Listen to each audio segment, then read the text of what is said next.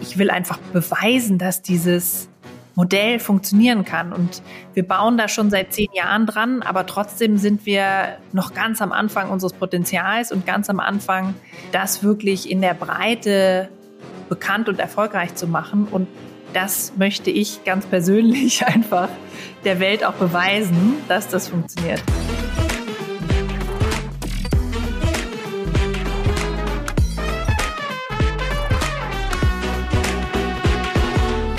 Hallo und herzlich willkommen zu Dare to Create, deinem Podcast für mehr Mut, Unternehmertum und Kreativität.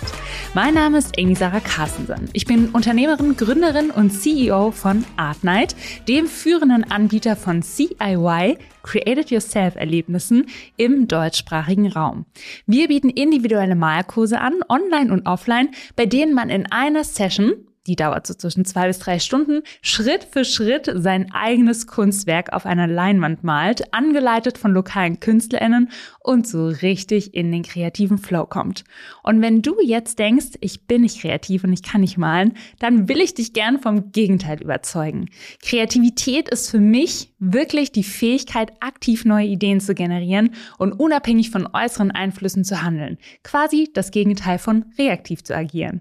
Und mein Ziel ist es, Kreativität zu fördern als Vehikel für Fortschritt, Innovation und Wachstum im persönlichen, wirtschaftlichen sowie gesellschaftlichen Umfeld.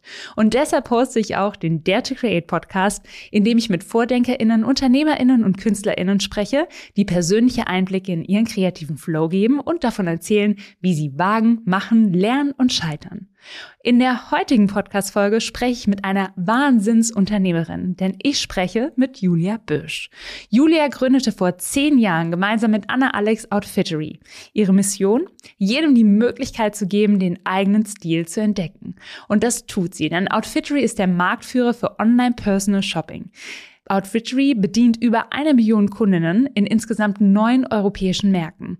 Julia wurde außerdem 2022 vom Handelsblatt zu den Top 50 Unternehmerinnen gezählt. Und im Gespräch sprechen wir heute darüber, wie du dein Produkt mit und am Kunden entwickeln kannst, warum du dich selbst an erster Stelle setzen solltest und auch in dich selbst investieren solltest, um eben als Person auch 100% zu wachsen, wenn dein Unternehmen um 100% wächst. Wie du neugierig bleibst und dich immer wieder neu erfinden kannst und warum kritisches Feedback wichtig ist für Wachstum. Außerdem, wie du proaktiv nach Feedback fragen kannst. Wir sprechen noch über vieles, vieles mehr, über Julias unternehmerische Journey, über ihre Learnings, über Dinge, die sie gerne früher gewusst hätte, gemacht hätte, getestet hätte. Also, los geht's! Das Kunstwerk. Zu Beginn jeder Folge bitte ich meine Gäste, ein kurzes Bild zu malen. Dann zeig mir jetzt mal dein Bild in die Kamera, liebe Julia. Also Bild ist vielleicht übertrieben. Cool. Weißt du, was ich sehe? Mhm. So ein Kreisel. So ein Kreisel. Ja. Das Muster von einem Kreisel, was total abgeht. Also schneller Kreisel. In der vollen Kreiselenergie. Ja. Was hast du denn gemalt? Äh, ich habe nichts Konkretes gemalt, sondern das ist ein so ein Ding, was ich schon male, seit ich, glaube ich, in der Schule war, wenn ich so versuche, ganz aktiv zuzuhören und wenn man sowas kritzelt äh, auf dem Blatt Papier vor sich, um noch sozusagen mehr da zu sein. Also bei mir ist es zumindest so, dass mir das hilft. Ähm, und ich weiß eigentlich selber gar nicht genau, was das sein soll. Es ist eher so, das kann man dann noch weiter ausbauen und äh, dann dran rumfeilen und ja, genau. Sehr schön. Ist aber auf jeden Fall energetisch, denke ich. Ja. Kritzelst du viel in deinem Job? Ähm, es ist so phasenweise, aber ja, ich habe immer irgendwie Post-its vor mir und also meine ganzen Notes und To-Dos und so, das ist alles digital. Aber wenn's zwei Sachen, also zum aktiven Zuhören und Kritzeln nutze ich die. Und wenn was wirklich knifflig ist, dann schwenke ich auch manchmal auf Papier um. Das Interview. Aber bevor es mit dem Interview losgeht, möchte ich kurz Werbung in eigener Sache machen. Wenn du Lust hast auf ein neues Erlebnis in deiner Stadt, allein mit Freunden oder mit neuen Bekannten, dann buche unter www.artnight.com dein Ticket für ein kreatives Erlebnis. Mit dem Code DARE2CREATE10 gibt's 10% Rabatt. Jetzt kommen wir gleich mal drauf, was du eigentlich machst. Ähm, eine Frage habe ich aber schon mal direkt, direkt zum Anfang nochmal. Wenn wir an den Anfang von Outfittery zurückgehen. Also du packst so erste Styling-Boxen im eigenen Wohnzimmer und mittlerweile ist es über zehn Jahre her. Kannst du dich noch daran erinnern, was dich in diesem Moment angetrieben hat und wie du dich gefühlt hast, die ersten Styling-Boxen zu packen? Also, was mich angetrieben hat, war, ich war einfach total inspiriert von der Idee, eine sozusagen die, die Customer Experience, wie wir Mode einkaufen, komplett auf den Kopf zu stellen und ganz neu zu denken und neu zu erfinden sozusagen. Weil ähm, normalerweise läuft es ja so, du bist als Kundin, hast du irgendwie ein Riesensortiment vor dir und musst dich da selber äh, sozusagen zurechtfinden. Und es gibt einfach so viel da draußen, so viele Trends, dass man gar nicht klarkommt, so ein bisschen zurück zu meinem Kreisel, verwirrt wird. Und das auf den Kopf zu stellen und zu sagen, nee, wir, wir starten eigentlich vom Kunden beziehungsweise von der Kundin und, und bauen so äh, etwas, was ein Luxusservice ist, nämlich Personal Shopping, so dass das für jeden verfügbar ist. Und, und wie kriegen wir das jetzt hin? Also das auszutüfteln, hat mich mit Sicherheit angetrieben ähm, wie ich mich dabei gefühlt habe, komplett äh, überfordert, weil ähm, ich jetzt styling-technisch selber keine große Ahnung hatte. Also ich wollte den Service immer selber nutzen, aber ich komme selbst nicht aus der Mode. Das heißt, ähm, am Anfang mussten meine Mitgründerin Anna und ich selber das Styling machen, weil wir gar niemanden einstellen konnten, weil wir gar nicht das Geld dafür hatten. Aber also ich war sicherlich nicht die beste Stylistin in der Outfitry-Historie, das muss man dazu sagen. Ähm, genau, so würde ich das beschreiben. Danke, dass du es geteilt hast. Und über die Entstehung der Idee hast du schon oft gesprochen. Da werde ich jetzt gar nicht zu sehr drauf eingehen. Ähm, du hast immer wieder gesagt, ein Freund, der in New York einen Personal Shopper gebucht hat, ähm, mit dem hast du dich eben unterhalten und du dachtest so, that's it, das machen wir. Und erinnerst du dich noch daran, was du so als erstes gemacht hast? Wen hast du angerufen? Was hast du dir notiert? Wie hast du angefangen, einen Gedanken so in die Tat umzusetzen? Also was waren konkret deine ersten Schritte, die du damals unternommen hast? Ja, also das allererste war mit äh, meiner Mitgründerin darüber zu sprechen. Die war auch mit dabei in New York, als wir diese Erfahrung hatten mit dem mit dem Personal Shopper. Und es hat uns einfach total aus den Socken gehauen, beide. Ähm, das heißt, es war viel einfach Diskussion und Austausch darüber, wie könnte man sowas umsetzen. Ähm, und dann haben wir den Entschluss gefasst, okay, das ist das, wo wir jetzt Zeit investieren wollen, wo wir rausfinden wollen, ein Online-Personal-Shopping-Service funktionieren kann.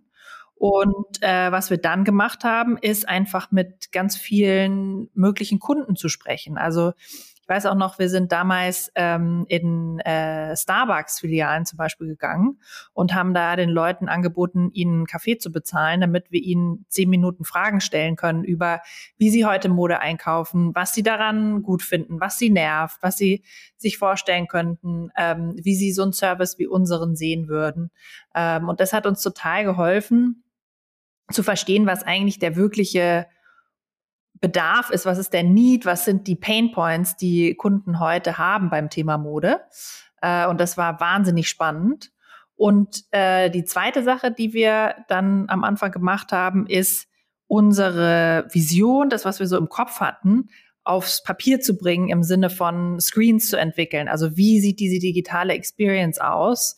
Äh, wie können Kunden damit interagieren? Wie sieht es aus? Wie, wie verstehen wir was das jetzt für ein Kunde ist, weil im Endeffekt geht es uns ja darum, dich als Mensch, als Persönlichkeit zu verstehen und das dann in Mode auszudrücken. Und was stelle ich da für Fragen? Ähm, wie leite ich dich durch so einen Online-Fragebogen durch, sodass das Spaß macht, ähm, entertaining ist, aber wir auch vor allem äh, daraus lernen und darauf basierend dann Outfits machen können. Also ja, mit Kunden sprechen und, ähm, und diese Screens entwickeln. Und wir haben insgesamt den, den Ansatz gewählt. Wir haben uns nicht lange irgendwie zu Hause eingesperrt und groß Konzepte geschrieben, sondern wir haben wirklich von Anfang an ähm, Outfitry eigentlich mit den Kunden und am Kunden entwickelt ähm, und sind dann auch mit einer Version live gegangen, die im Endeffekt, also ja, es gab aus den Screens raus sozusagen einen, einen schönen Funnel, aber dahinter lag eigentlich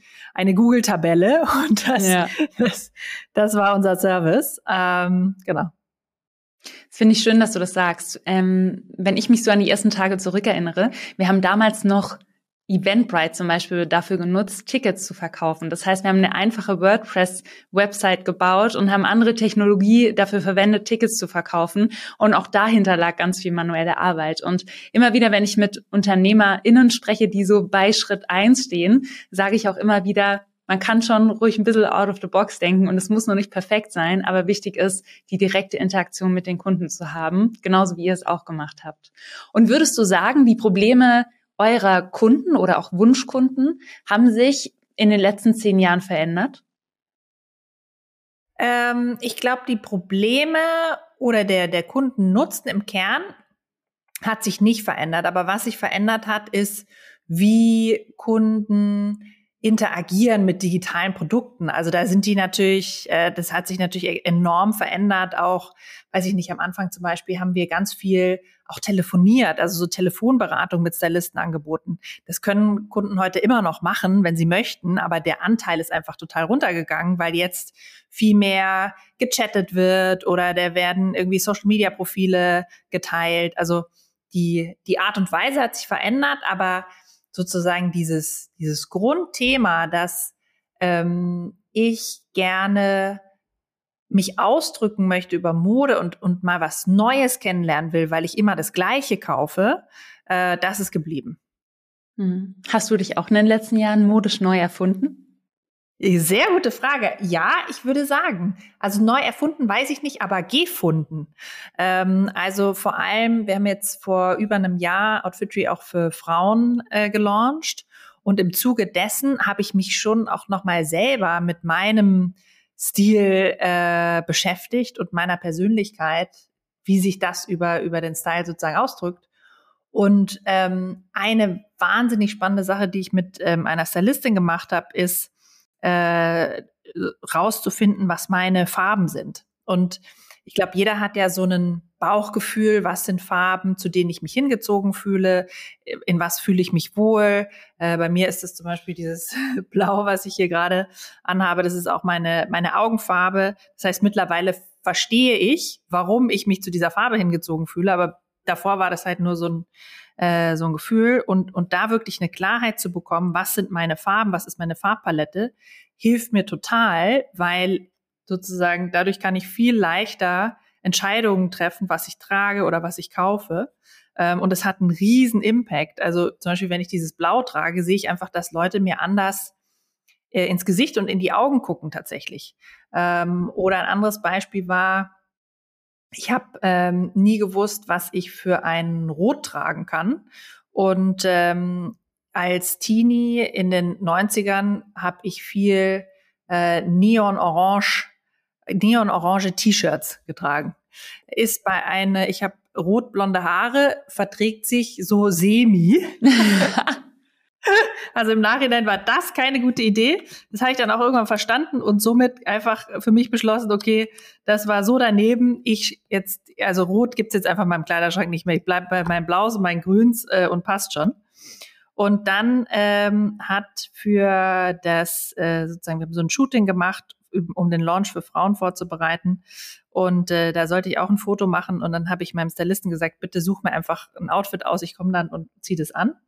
Und dann komme ich dahin und er hatte einen korallknallpinken äh, Anzug für mich ausgewählt. Und ich dachte nur, verdammt, wie komme ich hier aus der Nummer raus? Weil ich ziehe kein Rot an, das ist nicht für mich und Pink schon gar nicht, glaube ich nicht. Naja, aber ich wollte ihm Gefallen tun, habe es angezogen, habe mich im Spiegel angeschaut und habe einfach festgestellt, der hat mit einem Blick, weil er einfach Experte ist, verstanden, was mein Rotton ist, was ich in 38 Jahren nicht kapiert habe. Und das sind so die Sachen, die ich auch über mich ähm, verstanden habe. Und diese, diese Klarheit zu haben, jetzt nur mal auf dem Thema Farbe, das ist einfach total ja, bestärkend und befreiend und auch wahnsinnig interessant, was da auch für eine Psychologie dahinter liegt. Ja, kann ich nachvollziehen. Und gibt es so eine Person, muss jetzt niemand in die Pfanne hauen, ne? Aber gibt es so eine Person, wo du sagen würdest, die vielleicht in der Öffentlichkeit steht, die du gerne mal mit Outfittery richtig gut beraten würdest? Oder gibt es so eine äh, Wunschkundin oder Kunde, wo, wo du sagst, Hello, here we are. ähm, wen würdest du denn vorschlagen? Hm. Ich glaube, man könnte mal alle Politiker nehmen und mal von diesem klassischen ja, Dresscode wegkommen. Ja, ja, total.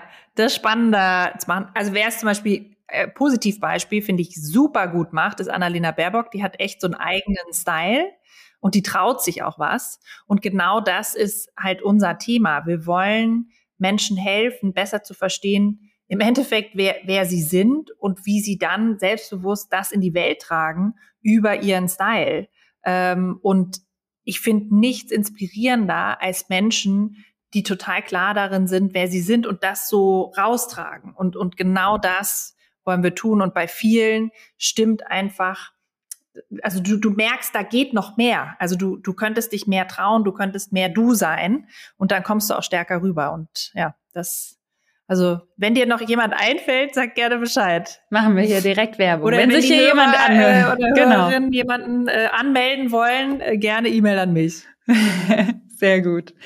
Julia, du bist in der Gründerszene ja schon ziemlich lange und bist auch sehr bekannt für deinen Mut und deine Resilienz. Das würde ich jetzt einfach mal so sagen. Und das Handelsblatt zitierte dich auch mal in der Headline mit einem Satz, ich habe unkaputtbaren Optimismus. Kannst du in Worte fassen, was dich eben trotz Hürden, die so eine Gründung mit sich bringt, die zehn Jahre Unternehmertum auch mit sich bringen, immer optimistisch hält? Ja, das ist eine sehr gute Frage. Also ja, ich habe mittlerweile auch verstanden, dass ich, ähm, glaube ich, Leidenschaft und Resilienz äh, ganz gut verbinde und das auch auf so einem Unternehmerweg, das weißt du genauso, extrem wichtig ist, weil es ist einfach ein Marathon und kein Sprint und die, die Rückschläge, die gehören dazu und die kommen auf jeden Fall. Ähm, und wie ich das erlebe, ist, dass immer wenn ich in einer Situation bin, wo ja irgendwas passiert ist, mit dem ich nicht gerechnet habe oder irgendein Rückschlag kommt, ähm, dann ist es in dem Moment einfach total hart und schwer und ist für mich auch nicht schön. Ähm, aber ich weiß einfach, in den letzten zehn Jahren Outfittery hatten wir so viele krasse Herausforderungen und die haben uns jedes Mal im Endeffekt stärker gemacht. Also in der Situation ähm, schalte ich dann so auf Fokus und Lösung und Tunnel. Ähm, und danach, also meine Oma hat immer gesagt, es ist nicht so schlecht, dass es nicht auch was für, für was gut ist. Äh, danach kommt halt das Learning. Wie hat uns das jetzt eigentlich auch irgendwo weitergebracht? Und was mich dann in solchen Momenten motiviert, sozusagen nicht aufzugeben, ist einerseits einfach der, der Fokus auf die Vision, weil ich weiß, wofür wir es machen, aber andererseits auch einen so einen äh, Fuck you, also davon lassen wir uns jetzt nicht unterkriegen, ja, also jetzt erst recht ähm, und auf jeden Fall ähm, mein Team, weil da kann man sich oft nur gegenseitig hochziehen und manchmal haut's mich auch um, wenn da so ein Schlag ins Gesicht kommt und wenn dann zwei Leute neben mir sind, die sagen, ja, nee, nee, das kriegen wir jetzt aber hin, dann hilft mir das auch, mich da schnell wieder zu berappeln. Also das würde ich sagen, ähm, sind so die Dinge, die ich bisher verstanden habe, was mir hilft, durch solche herausfordernden Zeiten zu gehen. Und dann ist auch noch zu sagen, glaube ich, ähm, also gerade in der frühen Gründungsphase war für uns total wichtig, äh, sozusagen eine Herausforderung nach der anderen zu nehmen. Weil wenn du sozusagen zu weit in die Zukunft blickst, dann siehst du im Zweifel ganz, ganz viele Herausforderungen. Und ich glaube, wie wir es gemeistert haben, ist wirklich eins nach dem anderen. Also jeder Fels, der äh, sich in den Weg stellt, aus dem Weg räumen und dann erst auf den nächsten zu gehen, weil sonst kann es ziemlich überwältigend werden. Weißt du, was ich auch beobachte? So in der Startup-Szene wird ja oft gesagt, es ist ein Marathon, aber kein Sprint. Und ich mache jetzt Art Night auch seit circa sechs Jahren. Du machst Outfittery seit circa zehn Jahren. Und dennoch treffe ich öfter auf überraschte Gesichter, die dann sagen, wie so lang machst du das schon? Geht's ja. dir da genauso? Auf jeden Fall, definitiv. Und ich glaube, was da ganz wichtig ist, für mich zumindestens, ist, und das habe ich am Anfang nicht gemacht, aber das mache ich mittlerweile, mich auch da regelmäßig zu hinterfragen, weil ich weiß, dass ich jemand bin, dass der einen Marathon laufen kann und ich, ich bin auch angetreten, um den Marathon zu laufen, wenn es möglich ist. Das weißt du ja auch nicht. Also wenn du was gründest, kann ja auch gut sein, dass es nach einem Jahr zu Ende ist, weil es einfach nicht funktioniert.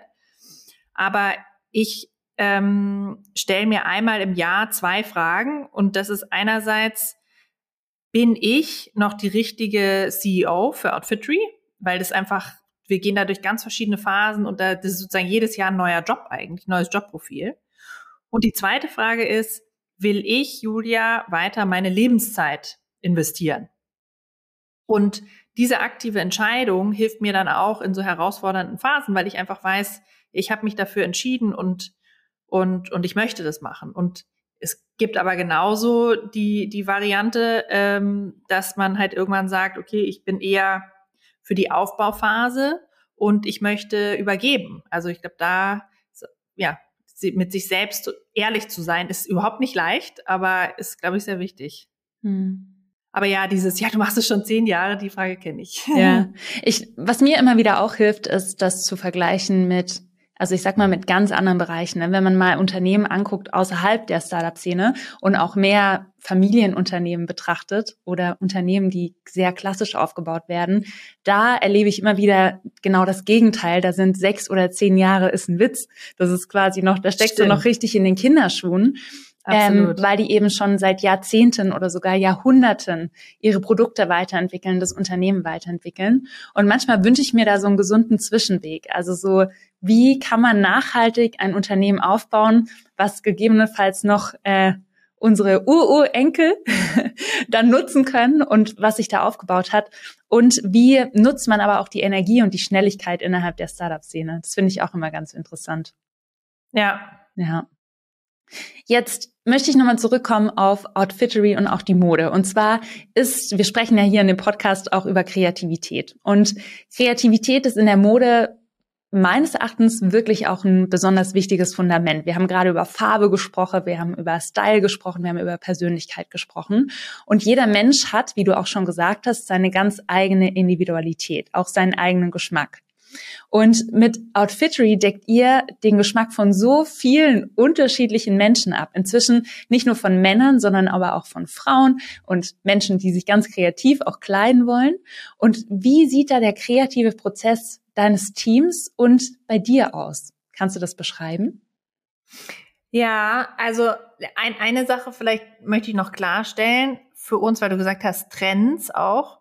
Ähm, für uns geht es gar nicht so sehr um Trends. Es geht total um Kreativität, aber es geht, ich glaube, genau dieses Trendthema ist in der Mode ein ganz, ganz großes Problem, weil die Mode wird immer schneller, es werden immer schneller durch auch die Fast Fashion äh, Player immer schneller Trends gesetzt. Ähm, und dadurch werden einfach Menschen verwirrt und wissen gar nicht mehr, was zu ihnen passt. Und ich weiß nicht, ob du das auch kennst, aber ich, mir ist es auf jeden Fall schon passiert, dass ich dann irgendwelche Dinge kaufe, die gerade im Trend sind und die ich irgendwie cool finde oder in irgendeinem Influencer gesehen habe.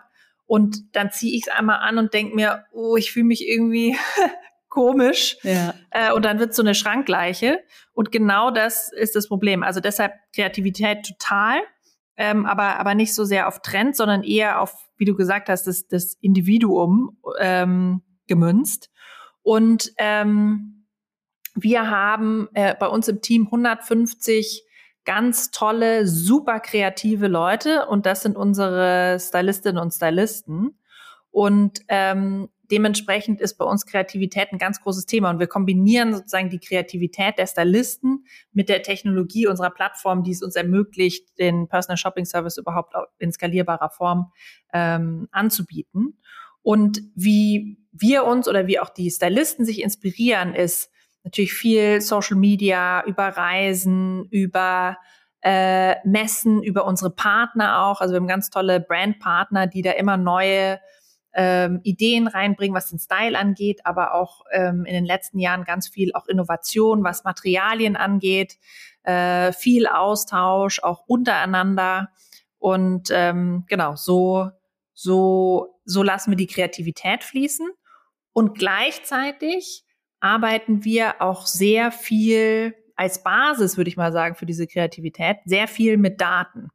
Also wir haben zum Beispiel auch eigene exklusive Marken mittlerweile, die wir selbst entwickelt haben, auf Basis der Insights, die wir über unsere mittlerweile eine Million Kunden haben. Und da geht es wirklich sozusagen darum, die, die Daten äh, sich anzugucken und zu sehen, wo gibt es irgendwie Lücken im Sortiment, was sind Dinge, die sich Leute wünschen, die es aber heute einfach nicht auf dem Markt gibt. Und dann kreativ ranzugehen und zu sagen, okay, wie kann ich, wie kann ich das lösen, wie kann ich das umsetzen? Mhm. Würdest du von dir selbst behaupten, dass du kreativ bist? Äh, ja, doch, würde ich sagen. Nicht kreativ im künstlerischen Sinn, das hast du ja gesehen am Anfang des Podcasts, aber, aber durchaus kreativ im Lösungen finden und neue Wege gehen, ja. Hm. Das bedeutet für mich auch Kreativität. Also Kreativität ist für mich persönlich so diese Fähigkeit, aktiv neue Ideen zu generieren und unabhängig von äußeren Einflüssen zu handeln. Also quasi kreativ als Gegenteil von reaktiv. Und für Kreativität gibt es keine allgemeingültige Definition. Deswegen ist es auch meine, bin ich auch quasi eine Botschafterin für Kreativität, weil ich finde, wir brauchen da brauchen da so andere, äh, ja, eine andere Sichtweise immer wieder darauf. Und deswegen, was du gerade auch sagst, neue Lösungen für Probleme zu finden, ähm, neu an Dinge heranzugehen, das ist für mich auch Kreativität und deswegen sind auch so viele UnternehmerInnen für mich unglaublich kreativ, weil sie aktiv anders und neu denken häufig. Mm, mm. Oder ja, auch Entwickler oder auch im Finance-Bereich. So mit einer der kreativsten Menschen bei mir im Team ist auch unser CFO, weil er so querdenken kann. Ähm, querdenken finde ich ist auch schade, dass so negativ behaftet ist, weil eigentlich finde ich ist es ja. ein ganz schönes Wort. Aber einfach anders zu denken, um gute Lösungen zu finden. Ja. Ja, ja. Sehr gut. Was brauchst du so persönlich, um so richtig in deinen kreativen Flow zu kommen und dich zu inspirieren? Und damit meine ich, dass du eben in der Tätigkeit so komplett aufgehst ne, und Zeit und Raum um dich herum vergisst. Ja, also ich bin ein sehr neugieriger Mensch. Ähm, das habe ich auch über mich so gelernt, auch im, im Rahmen sozusagen mein, meiner Teamkonstellation. Ähm, und dementsprechend ist Inspiration und Kreativität für mich eine total wichtige ähm, ja, Nahrung, möchte ich sagen. Ähm, also es gibt irgendwie im Buddhismus so eine, äh, eine Frage, die ich total spannend finde, was ernährt dich? Und mich ernährt auf jeden Fall Inspiration und, und Kreativität. Das brauche ich einfach. Sonst, ja, sonst verdurste ich. Ähm, und wie, wie, wie komme ich dahin? Ähm, also einerseits ganz klar äh, Szenenwechsel, also Reisen, auch wenn es nur kurz ist, hilft mir enorm. Einfach was anderes sehen, was anderes riechen, erleben, aber auch die Reise an einen anderen Ort. Also ich finde, also ich habe selten so viel Lösungskreativität, wie wenn ich vier, fünf Stunden Bahnfahrt habe und mir einfach eine Sache vornehme, weiß das Internet ist eh shit, ähm, und, und, und das sozusagen einmal durchdringe. Ähm, aber Szenenwechsel auch im Sinne von, ähm, ich fahre sehr gerne Rennrad und dann bin ich einfach so kopflos durch die Landschaft unterwegs und da fallen mir ganz viele Sachen ein. Also Szenenwechsel ist das eine. Das andere ist, sozusagen wirklich gezielt, gezielter Input. Ähm, ich liebe Podcasts. Ähm, ich äh, finde ähm, das auch sehr spannend in der Kombination mit meinem Rennradfahren sozusagen. Dann komme ich in so eine ganz ja. andere, andere Welt. Ähm, aber ich plane mir auch bewusst Zeit ein mit Menschen, die ich inspirierend finde oder wo ich weiß, da, da bekomme, komme ich einfach auf neue Ideen. Ähm, und dann der, der dritte Punkt, was sich verbindet mit diesem auch die Zeit dafür schaffen, ähm, ich habe ein sozusagen für mich gestartet Inspiration Friday. Das heißt, ich habe am Freitag mindestens mal nachmittags ähm, nehme ich keine Meetings an ähm, und schaffe mir wirklich den Freiraum, mich neu zu inspirieren, Dinge zu lesen, Podcasts zu hören, ähm, einfach auf neue Gedanken zu kommen. Weil diese, diese Ruhe und sei es nur ein Nachmittag, ist für mich total wichtig, da reinzukommen. Ähm, genau. Und ich glaube, ein letzter Punkt noch. Es ist für mich nicht nur die Ruhe, die mich auf kreative Ideen äh, bringt, sondern auch oft die Herausforderung. Also äh, der Meister brilliert in der Knappheit seiner Ressourcen. Äh, das heißt, in den, in den ja, engsten Situationen ähm, fallen mir oder fallen uns als Team manchmal die besten Sachen ein, weil wir dann einfach so fokussiert sind. Ähm, das heißt, es ist so entweder sozusagen totale Ruhe oder totaler Fokus im Auge des Sturms was, ähm, was es ermöglicht, Neues zu schaffen. Ja. Hast du ein konkretes Beispiel, worauf du richtig stolz bist aus den letzten Jahren, wo du sagst, so, da haben wir so eine verdammt geile Lösung entwickelt? Da haben wir so eine verdammt geile Lösung entwickelt. Ähm, das ist eine sehr gute Frage. Also eine Sache, die ich, es ist witzig, weil man ja oft Dinge entwickelt und dann gar nicht sicher ist, ob die funktionieren werden. Ne? Und äh, eine Sache, die viel krasser funktioniert hat, als ich mir das vorstellen hätte können, ist, wir haben in unserer App oder auch auf der Website die Möglichkeit, dass du äh, sozusagen wie so ein Outfit-Tinder machst. Das heißt, ähm, du kannst, du siehst einfach ein Outfit nach dem anderen und sagst dann, kannst rechts oder links swipen, je nachdem, ob du das magst oder nicht.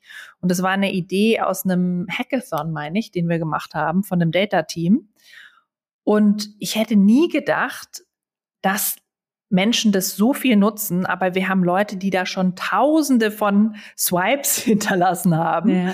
Ja. Äh, und das, ja, ist einfach eine, ganz tolle Lösung, die da aus, aus der Zusammenarbeit des Teams irgendwie hervorgegangen ist. Hm. Ich bin ja auch begeisterte Outfittery-Kundin und ich liebe diese Funktion. Echt? Weil, ja, weil das einem nochmal verbildlicht sehr stark dabei hilft, mehr herauszufinden, was einem gefällt und was einem vielleicht nicht so gut gefällt. Ja. Und das finde ich ist leichter, als wenn man nur ein Piece, also ein Teil sieht oder ja. wenn man darüber spricht. Das war so ja. meine Erfahrung. Ja, ja cool. spannend. Und gab es auch so Produkte oder Ideen, die ihr mal entwickelt habt und wo du jetzt so im Nachgang sagen würdest, du wünschst, ihr hättet diese Idee viel früher verworfen? Viel früher verworfen. Beispiel, Frenzy hat heute so ein, äh, Frenzy Kühne hat heute einen Post yeah. gemacht, die ist ja bei Edding. Und Edding yeah. hat vor sehr, sehr vielen Jahren einen eigenen Nagellack rausgebracht. Und sie schreibt dann auch darüber, dass quasi dieser Nagellack sehr lange beibehalten wurde und dass es aber jetzt auch Zeit ist, sich von dem Nagellack wieder zu trennen. Gibt es da eben so Ideen, an denen ihr lange festgehalten habt? Ähm, nee, ich glaube, dadurch, dass wir immer wieder sozusagen auch ja, große Wachstumsziele hatten oder äh, Herausforderungen hatten und so weiter, haben wir dann sozusagen so, so, solchen Ballast immer ganz gut wieder, wieder abgeworfen. Es ist eher so, dass es Dinge gibt, die ich gerne viel früher getestet hätte. Also das gibt's ja, ja auch. Äh, und, und da eben zum Beispiel Outfitry für, für Frauen ist so bombastisch angelaufen, das hätte ich wirklich gerne schon ein paar Jahre früher mal äh, ausprobiert. Es gab sozusagen Gründe und, und Fokus und so weiter, warum wir das nicht gemacht haben. Ähm, aber ja, so rum auf jeden Fall. Mhm.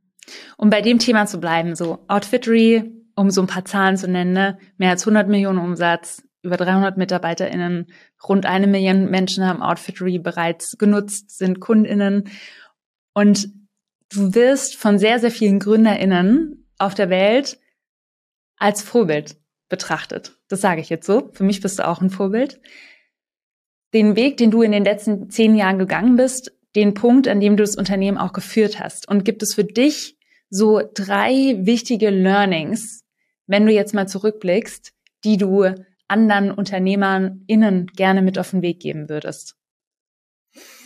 Ja, auf jeden Fall. Und das allererste ist, investiere in dich selbst. Das habe ich in den ersten Jahren total unterschätzt. Oh, weil, und das, das wirst du genauso kennen wie ich, wenn dein Unternehmen irgendwie, sagen wir mal, 100 Prozent wächst, dann musst du selbst als Person, als Persönlichkeit auch 100 Prozent wachsen. Und das ist verdammt schwer. Und äh, oft bin ich da auch hinterhergehinkt. Ähm, und sich da Hilfe zu holen und sich einen äh, Coach zur Seite zu holen zum Beispiel. Oder ich habe eine, äh, ich nenne es immer so schön, Unternehmer-Selbsthilfegruppe, wo wir uns einmal im Monat treffen und uns über unsere größten Herausforderungen und so wirklich so die inneren Struggles, so wo stehe ich mir selbst im Weg, ähm, dazu austauschen. Und auch einfach die, die Erkenntnis für mich, ähm, ich kann nur für Outfitry wirklich voll da sein und auch für mein Team da sein, wenn ich in meiner vollen Stärke bin. Also mir zuerst die Sauerstoffmaske aufzuziehen, damit ich anderen helfen kann. Ähm, das habe ich hart lernen müssen über Zeit. Also das wäre mein, mein erster und vielleicht auch wichtigster Punkt. Investiere in dich selbst von Anfang an. Ähm, der zweite Punkt ist ähm, wirklich das anzugehen als konstante Lernreise und da, und da neugierig zu sein und sich ständig eigentlich neu zu erfinden, weil was uns auf die, die Skills, die uns zu einer Million Umsatz gebracht haben, die bringen uns nicht auf 100 Millionen Umsatz. Das heißt, es sind ganz, da gibt es ganz unterschiedliche Anforderungen auch als, an mich oder an meine Rolle. Am Anfang habe ich, haben wir am Anfang schon drüber gesprochen, war ich Stylistin und äh, habe irgendwie das Accounting gemacht und in der Logistik äh, die äh, Kundenretouren vereinnahmt. Das äh, sollte ich jetzt nicht mehr machen, ähm, weil da würde ich mir jetzt selber und vor allem meinem Team im Weg stehen, die das sehr viel besser können. Also dieses, dieses konstante Lernen und daran auch Freude zu entwickeln, ähm, jedes Jahr einen neuen Job haben zu dürfen.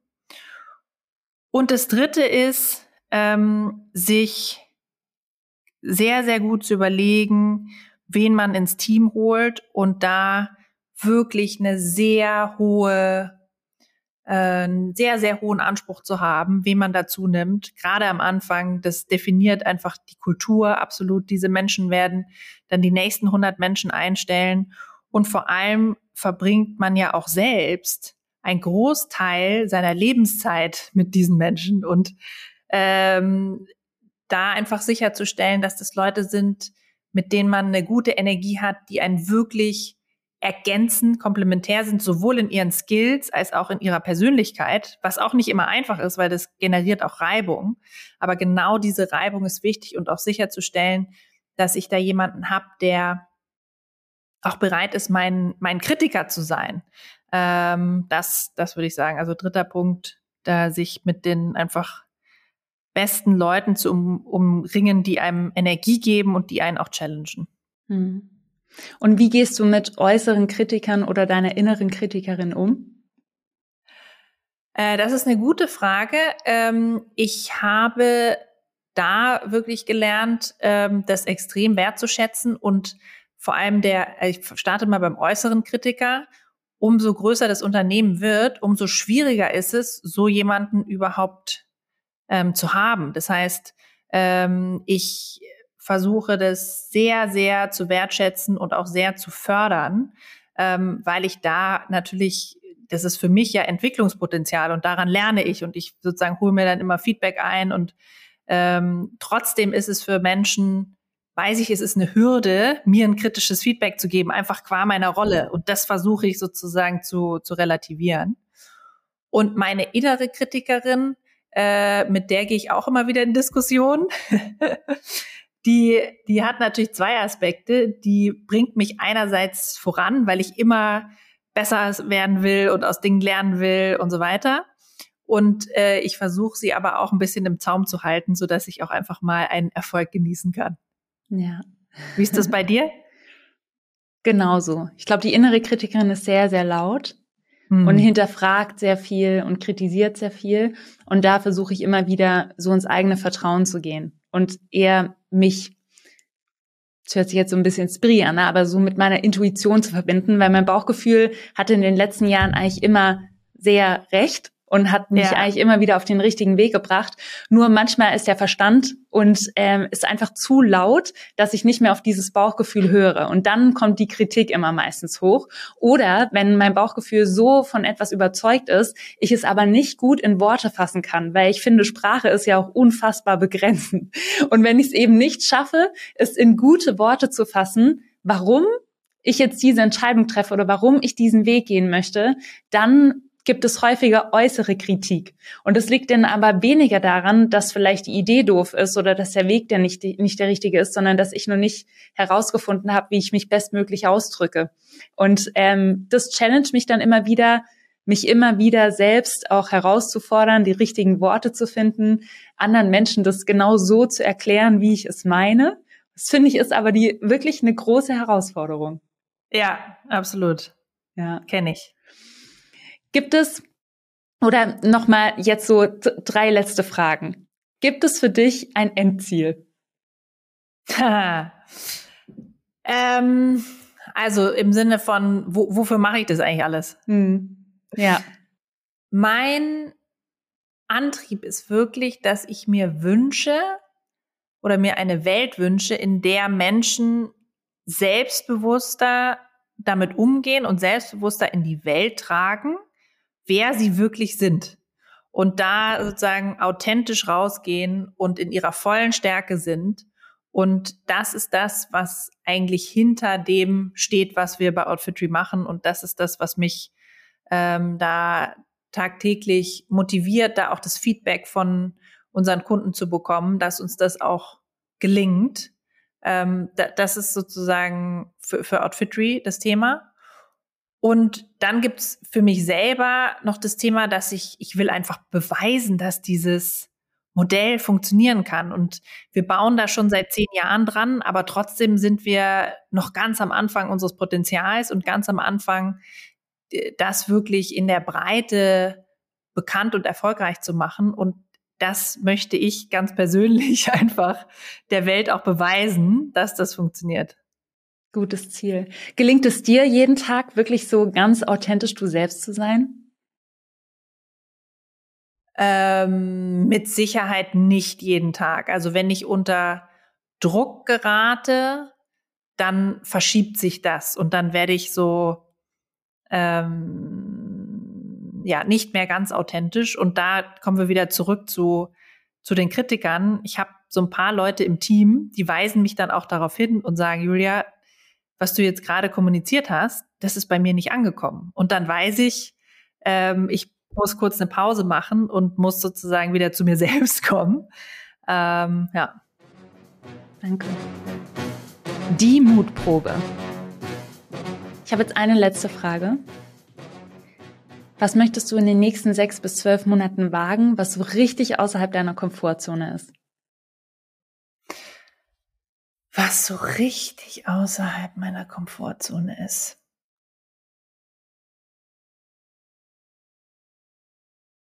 Also ich weiß nicht, ob ich das in den nächsten sechs bis zwölf Monaten schaffe. Ich glaube, das wird eher deutlich danach liegen. Aber eine Sache, die mich wahnsinnig reizt, ist, ich möchte gerne eine professionelle Tanzausbildung machen. Und das ist für mich eine Wahnsinnsherausforderung, weil äh, ich einen Job sonst mache, der mit dem Kopf ist und nicht mit dem Körper. Ja. Ähm, aber das finde ich wahnsinnig anziehend und faszinierend und würde mich mit Sicherheit äh, ans Limit bringen. Vielen Dank, Julia. Danke für das Gespräch. Ich hoffe, wir haben viele ermutigt, jetzt ihren Weg zu gehen, sie selbst zu sein, ganz authentisch zu sein, ihren eigenen Style auch zu finden. Wenn nicht, dann hilft dabei auch Outfittery. Ich möchte mich ganz herzlich bei dir bedanken für deine Zeit, für deine Worte und für deinen ganzen, ja, deinen ganzen Input. Dankeschön. Danke, Amy. Hat Spaß gemacht. Vielen lieben Dank fürs Zuhören. Ich beobachte Julias Weg schon viele, viele Jahre und mich beeindrucken ihre Resilienz, ihr Mut und ihr Optimismus, immer wieder neue Lösungen zu finden, um ihre Vision gemeinsam mit ihrem Team zu verwirklichen. Außerdem finde ich es spannend, wie sie sich die letzten Jahre immer wieder selbst neu erfunden hat und nie aufgehört hat, dazu zu lernen. Wie neugierig bist du? Was möchtest du lernen und wo möchtest du in zehn Jahren stehen?